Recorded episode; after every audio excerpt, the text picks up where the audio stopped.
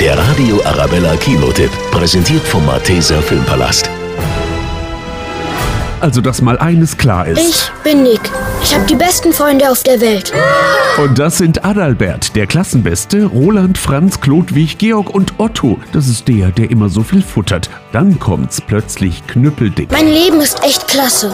Aber dann kam alles anders. Papa hatte eine furchtbare Neuigkeit für uns. Er wurde befördert. Direktor. Ja, aber es gibt noch so viel zu organisieren.